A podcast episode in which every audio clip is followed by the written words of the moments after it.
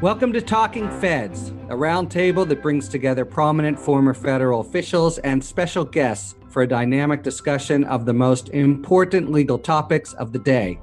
I'm Harry Litman. The coronavirus poses a grave threat to the integrity and security of the November presidential election. We saw a possible harbinger this week in Wisconsin, where there was the latest royal mess. In the words of the National Task Force on Election Crises, we cannot allow November's general election to follow Wisconsin's example last minute chaotic decision making and failures in emergency planning are threatening the basic goal of a free and fair primary election, even as local election officials are working through unprecedented challenges. Like drinking and driving, the virus and elections don't mix. But unlike drinking and driving, they have to. Our civic life depends especially on an orderly presidential election and one that leaves no doubt as to legitimacy.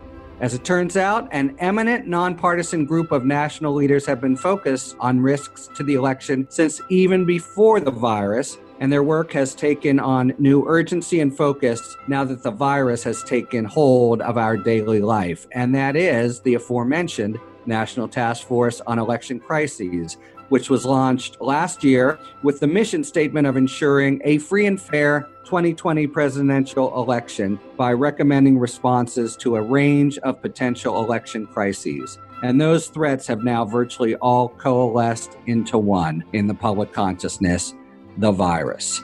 So the task force comprises 47 prominent members from diverse fields such as election law, national security, civil rights, and public health and three of the most prominent members are with us today to discuss the range of threats that hang over the November election and the recommendations that the entire task force has endorsed. They are Jim Baker, the Director of National Security and Cybersecurity at the R Street Institute, a public policy research organization. Jim is also a former federal prosecutor and from 2014 to 2017, he was the general counsel at the FBI. Welcome, Jim. Thank you. Nice to be here. Mike Chertoff, the founder of the Chertoff Group, a risk management and security consulting company, and one of the country's most distinguished public servants with a long list of hugely vital jobs, including United States Attorney in New Jersey in the early 1990s when he and I met, Assistant Attorney General for the Criminal Division of the Department of Justice, Secretary of Homeland Security, and a United States Circuit Judge for the Third Circuit Court of Appeals. Mike, thanks very much for being here today. Happy to be on. And finally, Vanita Gupta returns to Talking Feds. She is, as listeners to this program know, the president and CEO of the Leadership Conference on Civil and Human Rights. She was previously the principal deputy assistant attorney general and then the assistant attorney general of the Civil Rights Division at the U.S. Department of Justice.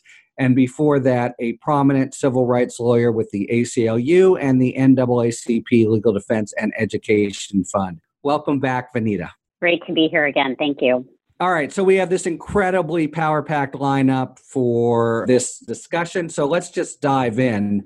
First, you know, it seems as if you guys were ahead of the game. Everyone would agree we're now in a crisis, but you formed last year under the name of Task Force on Election Crises. What caused you to come together initially? What crises did you see before the rest of us?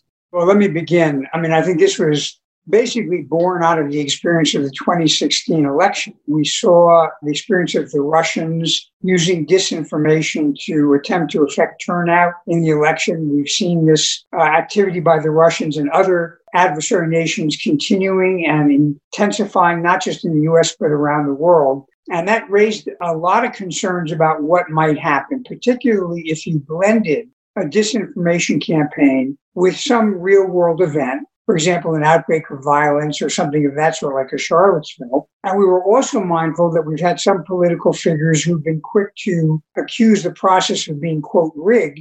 And so that would put a little bit of fuel on the fire if the Russians were starting to plant disinformation. So I think that was the, the genesis of this. And when you all sort of first convened and, and looked at a list of possible crises, was a pandemic even on the horizon? We were looking at a whole range of different potential crises. I think a pandemic probably was not terribly high on the list because I don't think anyone foresaw the kind of situation we would be in here in 2020, but pandemic was among them that had been listed. We were fairly creative, both based on events as Mike Chertoff says around 2016, but also around the concerns of the kind of constant barrage of attacks on democratic institutions and basic fundamental democratic norms and rule of law principles that we have all been witnessing over the last several years that really brought us together out of a concern for any number of scenarios that could threaten the legitimacy of our democracy, the legitimacy of our elections. But again, I wouldn't say that any of us really had such a laser focus on pandemics per se. It just so happens here we are today with a very live, real crisis on our hands that is certainly threatening the 2020 election.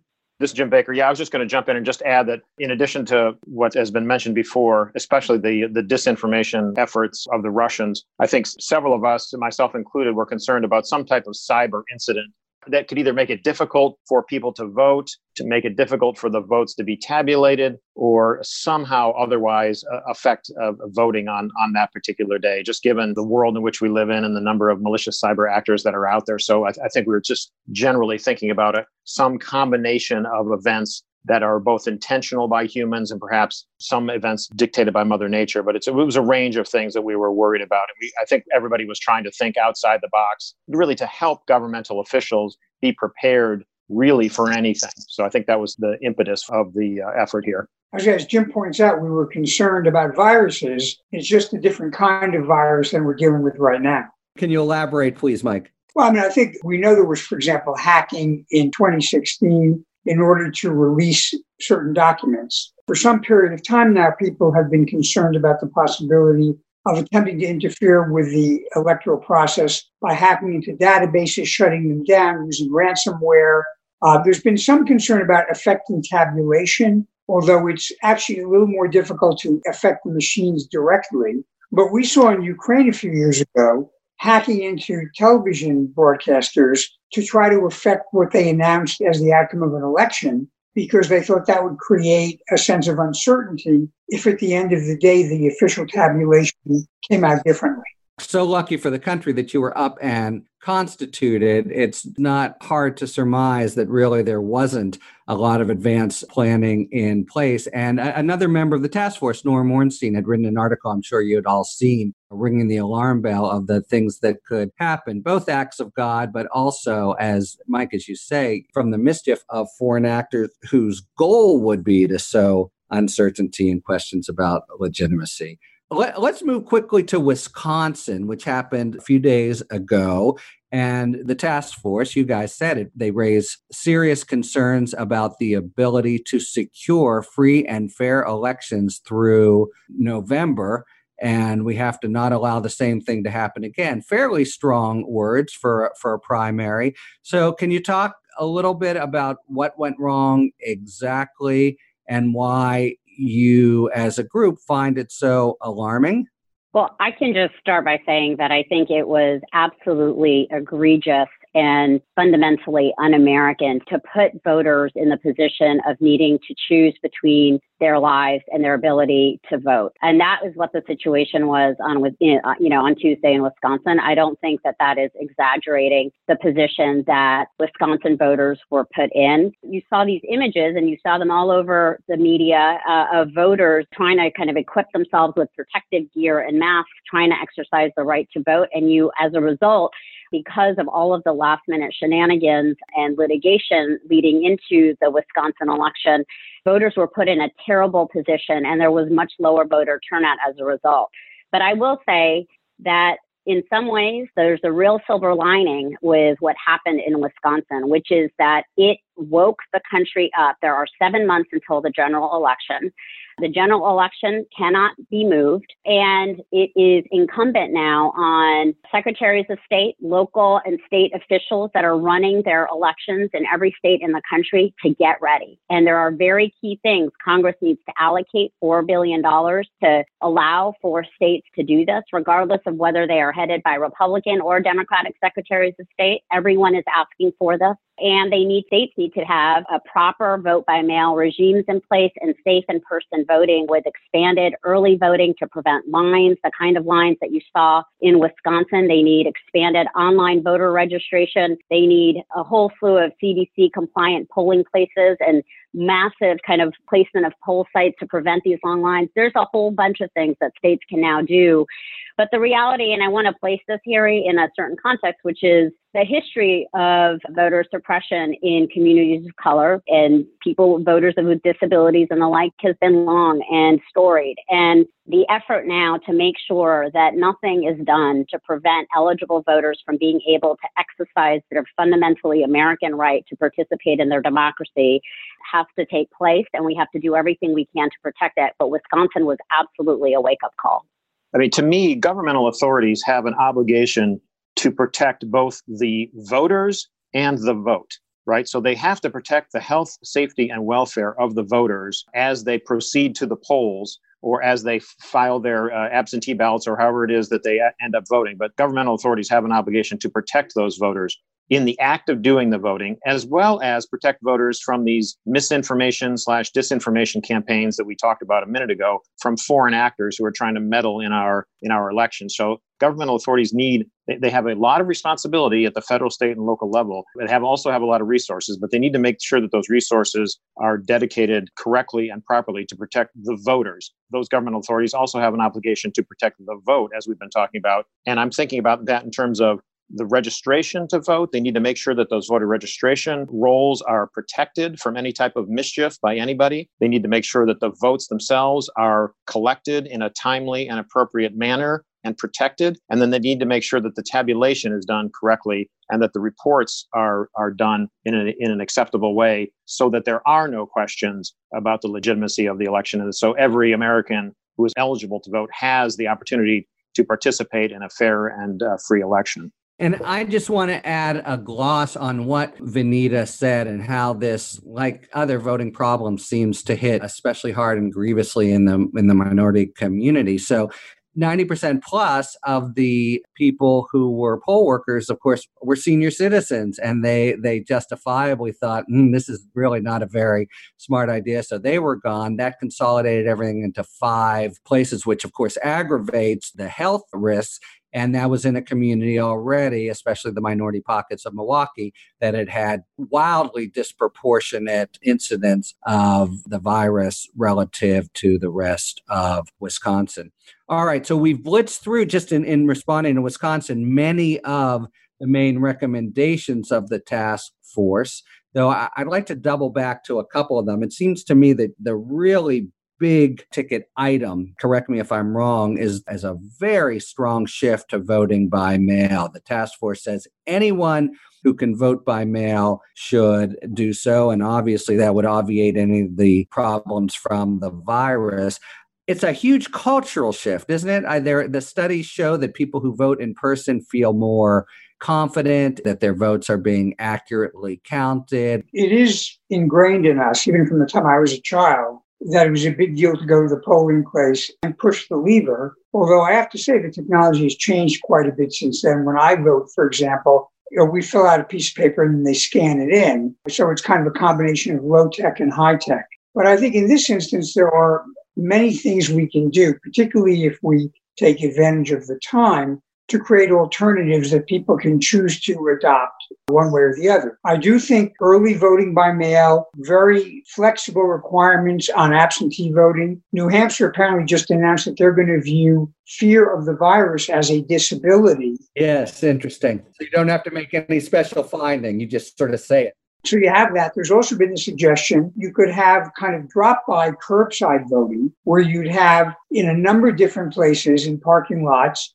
official stands that people people could come and drop a sealed ballot and it would be kept there and then ultimately become part of the count. So with the time that we have, it is possible to put together a number of different alternatives that allow early voting, mail voting, curbside voting, and widely distributed voting that would address a lot of these concerns about the virus. Now, that does require that people pursue this in good faith and not trying to see a partisan advantage in keeping turnout down in certain locations. And here I would say, you know, the courts have been thrust into this rather precipitously. And understandably, there's a reluctance to create new doctrine in the middle of, of an emergency. But I'd suggest that let's go back to the one man, one vote or one person, one vote cases that go back over 50 years, back to Baker versus Carr and Reynolds. The idea was that you do have a right to have everybody's vote counted equally. We don't count some votes more than others. And while the gerrymandering issue is kind of a, a, a separate issue,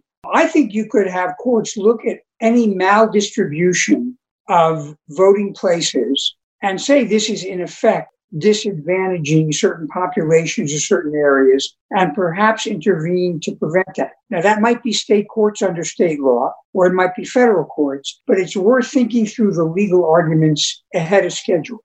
I mean, it's a little to the side and legal, but it's but people are surprised to learn there actually isn't a right to vote in so many words in the Constitution. A lot follows from that. We're at a so-called fundamental right, then everything Mike is talking about, any kind of inequality in it, would be subject to strict scrutiny. But in fact, we find that there's a lot of legal monkeying with what seems to so many of us colloquially to be as cherished a right as there is and almost foundational of the others, and yet doesn't have the same constitutional grounding. But the fight to preserve voting rights has been, as I said, a long and storied one. And I think the efforts around disinformation and Russian interference, but also domestic interference to interfere the right to vote is really significant. I also, I think there's the cultural piece, Harry, that you're mentioning is real. And there has to be, it is going to be a monumental task for state election officials to be able to convert their existing systems into kind of rather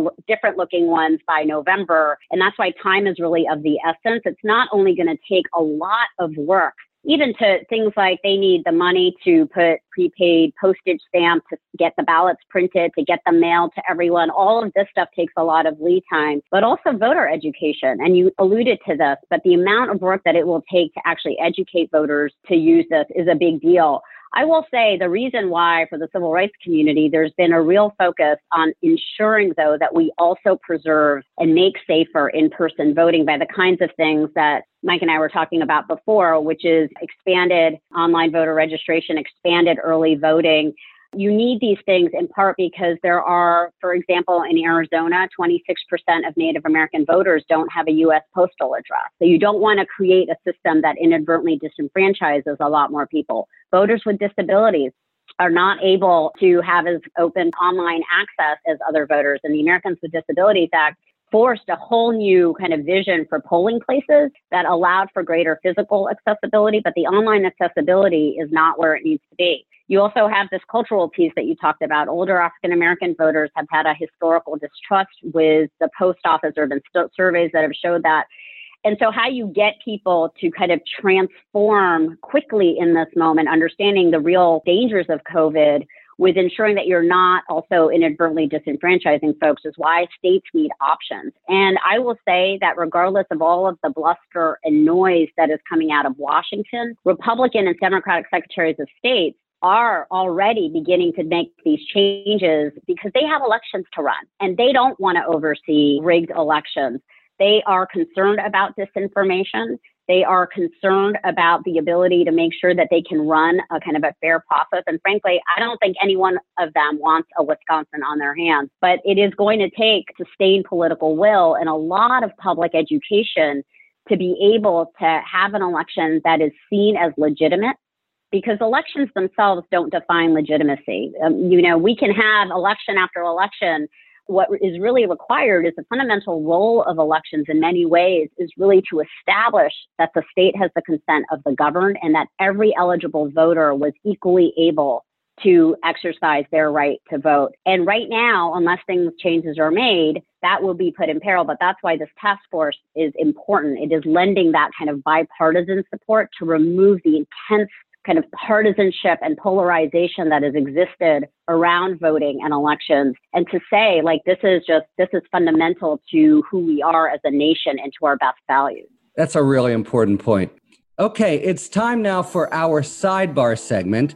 We have the great fortune of having teller of penn and teller to discuss whether president trump could cancel the november election Penn and Teller, as most everyone knows, are the thinking person's magicians, or I think I should say performers, because for over 40 years together, they have insisted on reminding us there's no such thing as magic, only then to proceed to dazzle us with their great chops and brilliant reconceptions of magic sleights of hand. Uh, but wait a second, isn't Teller the guy who doesn't say anything? Well, stick around. Can Trump cancel the November election? Hmm. As the coronavirus spreads, several states have postponed their primary elections. But if the virus is still prevalent in the fall or returns after the summer, can the president cancel or postpone the federal elections? No, the president cannot directly cancel the elections. The Constitution requires direct election of representatives and senators and states that Congress sets the time and place and manner of congressional elections. Federal law sets the congressional elections on the first Tuesday after the first Monday in November. This year, it's November 3rd. Only Congress can change this. The presidential election is slightly different. Remember, the president is chosen by electors. The Constitution requires only that each appoints electors in such a manner that the state legislature determines. For the last 150 years, every state has appointed its electors by holding an election. Federal law says this appointment happens on the same day as congressional elections. So, only Congress can change the date of congressional elections, and only the state legislatures can change the manner of selecting electors. But what if it becomes impossible to hold the election on November 3rd? Could Trump continue to be president then? No. The 20th Amendment states that the terms of president and vice president end at noon on January 20th. At 1201, January 20th, 2021, the current president and vice president's terms end, and individuals elected this year, even if that's Trump and Pence, begin their term. On January 3rd, 2021, the new Congress is sworn in. In the unlikely event that no state holds a federal election, there will be no representatives and no new senators sworn in on January 3rd. However, senators hold six year terms, and 65 will continue their terms of office. 35 are Democrats or caucus with the Democrats, and 30 are Republicans. The Senate president of this 65 person Senate would be Democratic leader Chuck Schumer, and the president pro tempore would be the longest serving member Patrick Leahy. On January 6th, the electoral votes are counted by the President of the Senate. If an individual receives the majority of the electoral votes, he or she is elected. If no one receives a majority of the electoral votes, the House of Representatives picks the president from among the top three electoral vote getters, and the Senate picks the vice president from among the top two electoral vote getters. Since no state held a presidential election, no candidate would receive any electoral votes. There would be no names for the House and Senate to choose from, nor any representatives to vote. Without a qualifying president or vice president elect, the Constitution directs Congress to determine the president. The Presidential Succession Act directs that the Speaker of the House shall become president. If there is no Speaker of the House, which there couldn't be since there would be no representatives, then the presidency devolves to President pro tempore of the Senate. Our scenario would therefore result in the first term of President Patrick Leahy. For Talking Feds, I'm Teller of Penn and Teller. Thank you very much, Teller, for going through that harrowing possibility.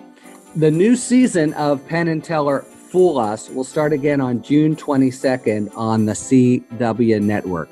For those of you who haven't seen Fool Us, it's really not to be missed. It's a fantastic concept where people from all over the world do their best, figure out their best, most creative trick, and come to Las Vegas, do it in front of a live audience, and try to fool Penn and Teller. And occasionally, not uh, frequently, but occasionally, they do. Again, that will be starting up again on the CW network on June 22nd. Okay, let's jump back in. I'd like to talk a little bit more about this disinformation point. Jim, you, you mentioned it a couple times, and that was also front and center when you first got together. Can you just elaborate a little about what the risks are, where it's coming from, what you're most concerned about when it comes to voting and the virus, and as well as how you're recommending election officials try to respond to a pretty tricky, amorphous problem.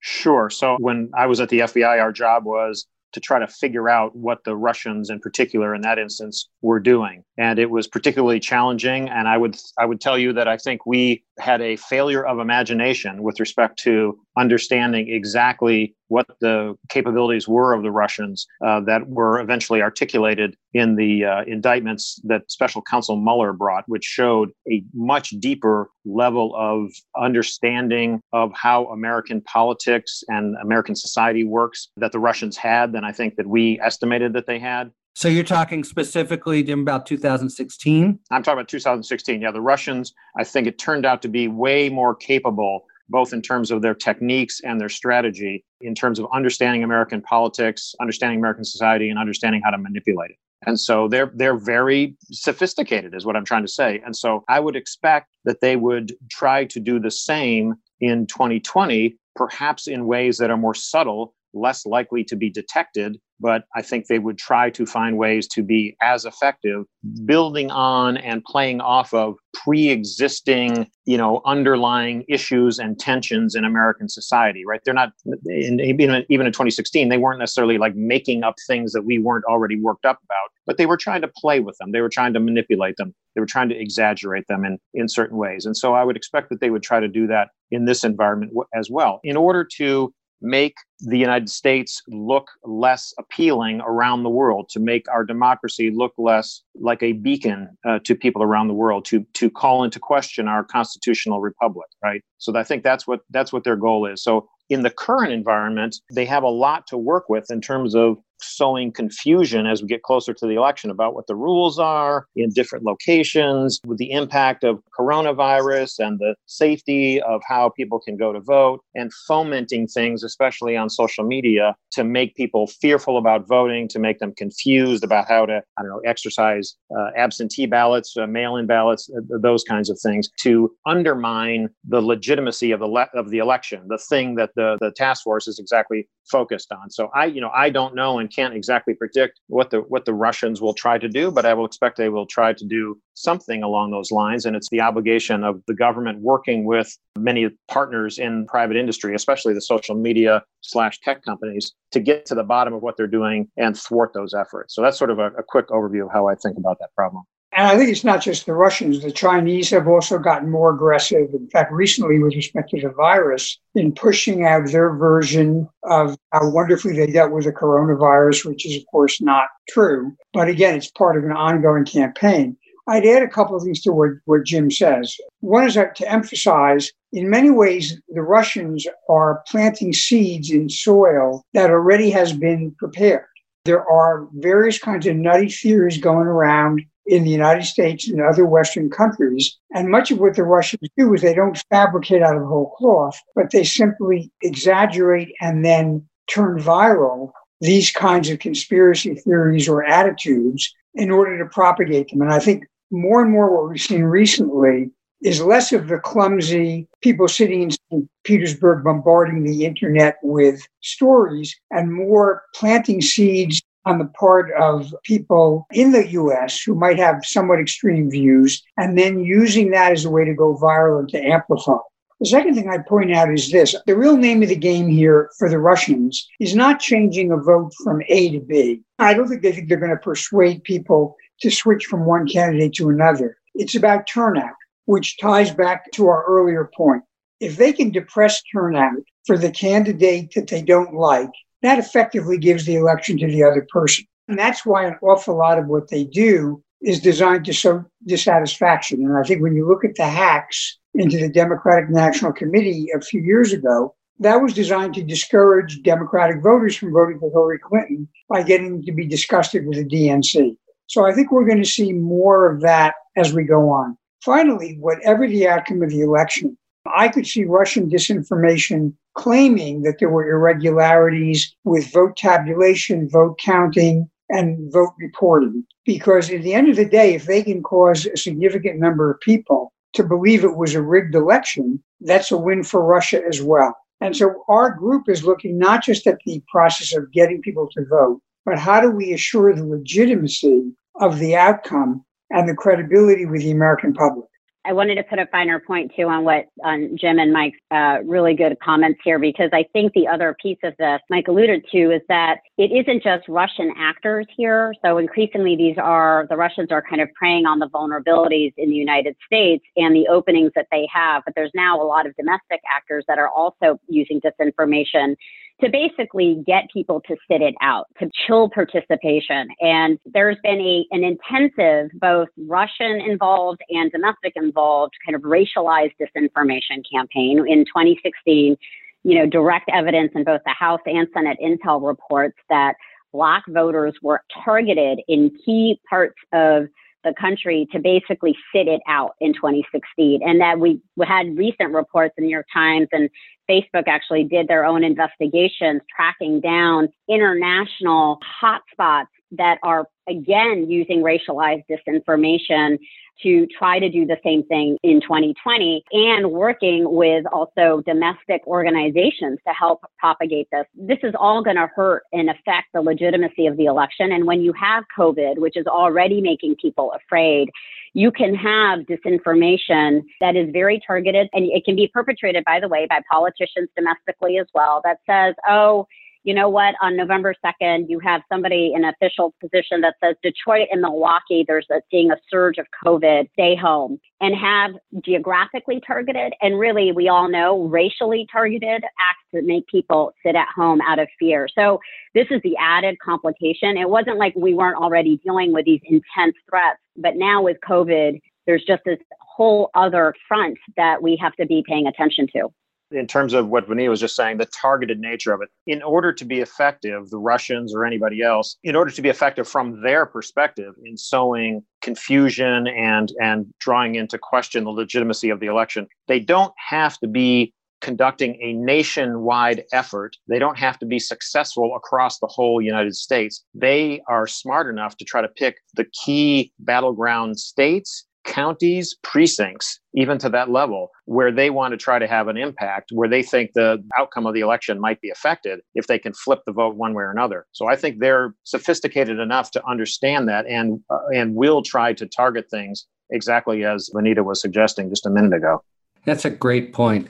Well, so you've defined a kind of a dual goal on their part and maybe the part of the Chinese and other other mischief makers who are out there. One is to generally sow uncertainty, undermine legitimacy, try to erode the extent to which the US is seen as the, you know, rock solid beacon of democracy in the world. But then second, a preferred candidate who at least in 2016 was Trump and presumably is again. So how much of this would you say is Trump driven in your mind? I, I, know the group is nonpartisan, and I don't mean to solicit kind of views about him, but he's been the kind of leader who seems to thrive on and even create crisis and chaos. He certainly, I think it's fair to say, has authoritarian tendencies.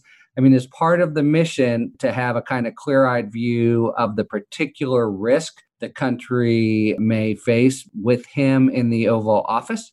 No, this is not intended to specifically address the president. This is intended to address what we see in society as an increasing level of concern in various quarters about whether our elections are legitimate I'll speak, just speak for myself as someone who cares deeply, obviously, about the country and devoted my career to trying to protect it. I just am concerned that there are too many questions. Look, there are always problems, I think, in elections. If you go to precincts and different counties and sometimes states, there are issues, there are problems, there are challenges that have to be addressed, but they have never risen to the level that there would be a serious question about the legitimacy of the election. And just given what happened in 2016 and the number of questions that were raised about a rigged election, about who's voting and what's happening and the activities of various actors external to the process. It seemed to me to be incumbent upon everybody who cares deeply about this process from any side of the uh, ideological uh, perspective to commit to making sure that we can do everything that we can to make sure that, it, again, it's a fair, free, and legitimate election. So I just, I think people are concerned and we're concerned about what happened in 2016, but we have tried to make this a nonpartisan effort to try to ensure the Constitution and the processes that it dictates are, are protected. Yeah, I want to echo that. I think Jim's right. We're, we, we are bipartisan here. Do you know that we live in a hyper uh, partisan environment where people in both parties, there'll be some people who view politics as a contact sport where you win at any cost. And uh, for people who are willing to do that and bend the rules and bend the norms, this kind of uncertainty can be essentially weaponized and made into a way not just to affect the election, but to affect the legitimacy of whoever emerges as the winner. It's a little bit quaint to reflect back about 20 years ago to Bush versus Gore. And whatever you think about the Supreme Court decision in that case, there was a moment where Al Gore said, you know what, I'm going to stop because for the good of the country, I'm not going to keep fighting this endlessly. And it's hard to imagine that spirit of putting country first in this day and age. Now, the one maybe blessing out of the virus is as people begin to see we're all in it together, the virus afflicts Republicans and Democrats, there may be a sense among the populace that we need to come together and put aside some of the squabbling. I mean, I remember on September 11th, Jim will remember this too, you know, I lived through the 90s and there was a lot of political squabbling over the Clinton administration. And all of a sudden on September 11, 2001, people woke up and said, My God, we got more important things to worry about. We better get united and moving. And so maybe I'm being a Pollyanna, but I hope that spirit takes root as a consequence of this virus. You know, I um I don't want to crush the Pollyanna because I, I don't think it's Pollyanna. I think it is part of the spirit that animated all of us to come to the table. But I think that for some of us at least, there was an added dimension of concern around the kind of battering of, as I said, fundamental democratic norms in the last several years under the Trump administration. And I will just name that. I think has been a concern around the willingness to sow disinformation and to not be truthful to the American public in a way that undermines legitimacy of our democratic institutions. And it wasn't the only thing that animated us coming to the table. Uh, all of these other things that we've been talking about did too. But I think we can't deny that we are in a dangerous place in this country right now with the kinds of degrading of law enforcement, of the independence of the Justice Department, of accusations against federal judges. We are in a very polarized time, but we are also in a time where it does feel like there is a kind of growing stretch towards authoritarianism that could be very dangerous. And we may think, well, we are the United States of America, this will never happen on our soil but we can also be part of the boiling of the frog. And there have been, there has been a lot of attacks on democratic norms and institutions. Uh, and so I just don't think that we can total, we can't deny the kind of current political climate and polarization, but also official actors that seem intent on weaponizing confusion and all of these other things that really put our democracy at risk right now. Okay, I just wanted to close with a few uh, with with just some observations about what kind of purchase are your recommendations getting. Uh, it's first of all, I want to reiterate how lucky for the country you guys are on the job and so eminent and nonpartisan and the like. But where are you sort of plying your recommendations and are people receptive to them? Do you find governments acting concretely in response to them? Does any of that break down along political lines? Just, uh, I'd like to close with a few thoughts about, you know, how it's going as a practical project. I mean, I think, as Vanita said a few minutes ago, that I think we are getting much more traction now in light of the coronavirus and what happened just the other day in Wisconsin. I think many Americans are legitimately concerned about what happened and see that the events that transpired there are unacceptable. Look, we're going to continue to try to talk to anybody that we can in you know in the media, on podcasts like this, I think with government officials at the, the federal and state levels to make sure that they are doing what they should be doing in terms of their duty to the voters of their particular jurisdictions. And I think also trying to put pressure on Congress to make sure that federal funds are available to assist the states in this time of economic, financial, and, and public health crisis, that there are funds available to, to enable states to come up with new ideas, come up with new practices and procedures to make sure that people are able to vote in creative and yet responsible and acceptable ways with respect to absentee ballots, ballots by mail, voting early, all these different types of things that we that we've talked about. So I think, you know, we're going to look for every opportunity to talk and make sure that government officials keep this issue front and center so that they are actually prepared for November 3rd. Yeah, and I do think state and local officials who are involved, you know, on the ground, so to speak, are really a key audience here. And look, as I said, look what happened in New Hampshire uh, that's a Republican governor and Republican officials, and yet they're prepared to expand concept of absentee voting by considering fear of the virus as being a disability. So, but this requires, you know, all hands on deck, and it's got to be media, it's got to be civil society, it's got to be government actors, it's got to be the party, because what we're really talking about here is the foundation of consent, which is the basis of our faith in our government. Yeah, I mean, I, look, I am heartened just to be in this conversation with Jim Baker and Michael Chertoff. There probably weren't that many venues that would bring us together before, but here we are. And I think it is because we are all very concerned about the current conditions. And obviously, COVID has made it that much more challenging. But to be able to come together out of concern to protect the legitimacy of our democracy, I think is a really amazing thing. I will say we've got, you know, on top of all of the reforms that we've been talking about, we also need to make sure that our media, as Mike said, is prepared because we may not have the election results that night. And with if we do vote by mail uh, and a lot of voters vote that way, we have to fundamentally change also our culture around how we are wanting always the breaking news and to be able to announce the results. This is going to require a culture shift as we've been talking about. But I think there's culture shifting happening right here in this by the fact that you're having this conversation. Earlier this week, I did a conversation with Secretary of State Kim Wyman, Republican out of Washington, where we were just totally aligned as we are here about what is needed to protect the election before November. So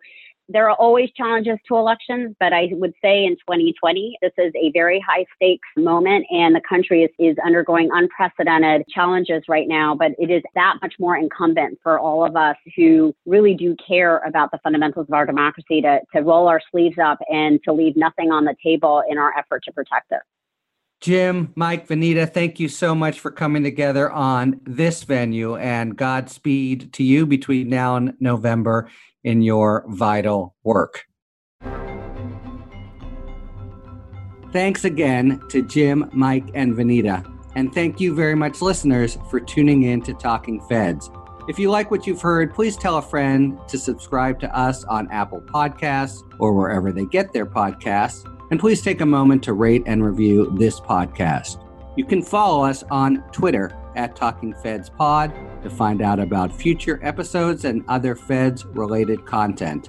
And you can also check us out on the web, talkingfeds.com, where we have full episode transcripts, or on Patreon, where we post discussions about special topics exclusively for supporters to thank them for paying $5 a month to help us pay for the podcast.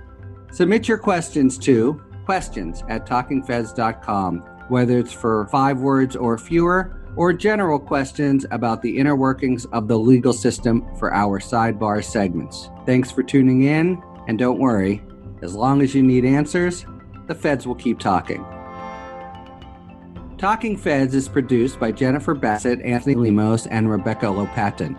This episode edited by Justin Wright. David Lieberman, Rosie Phillips, and Sam Trachtenberg are our contributing writers. Production assistance by Sarah Philippum.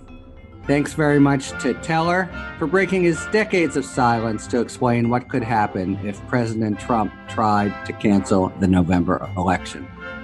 Our gratitude, as always, to the amazing Philip Glass, who graciously lets us use his music. Talking Feds is a production of Dolito LLC. I'm Harry Litman. See you next time.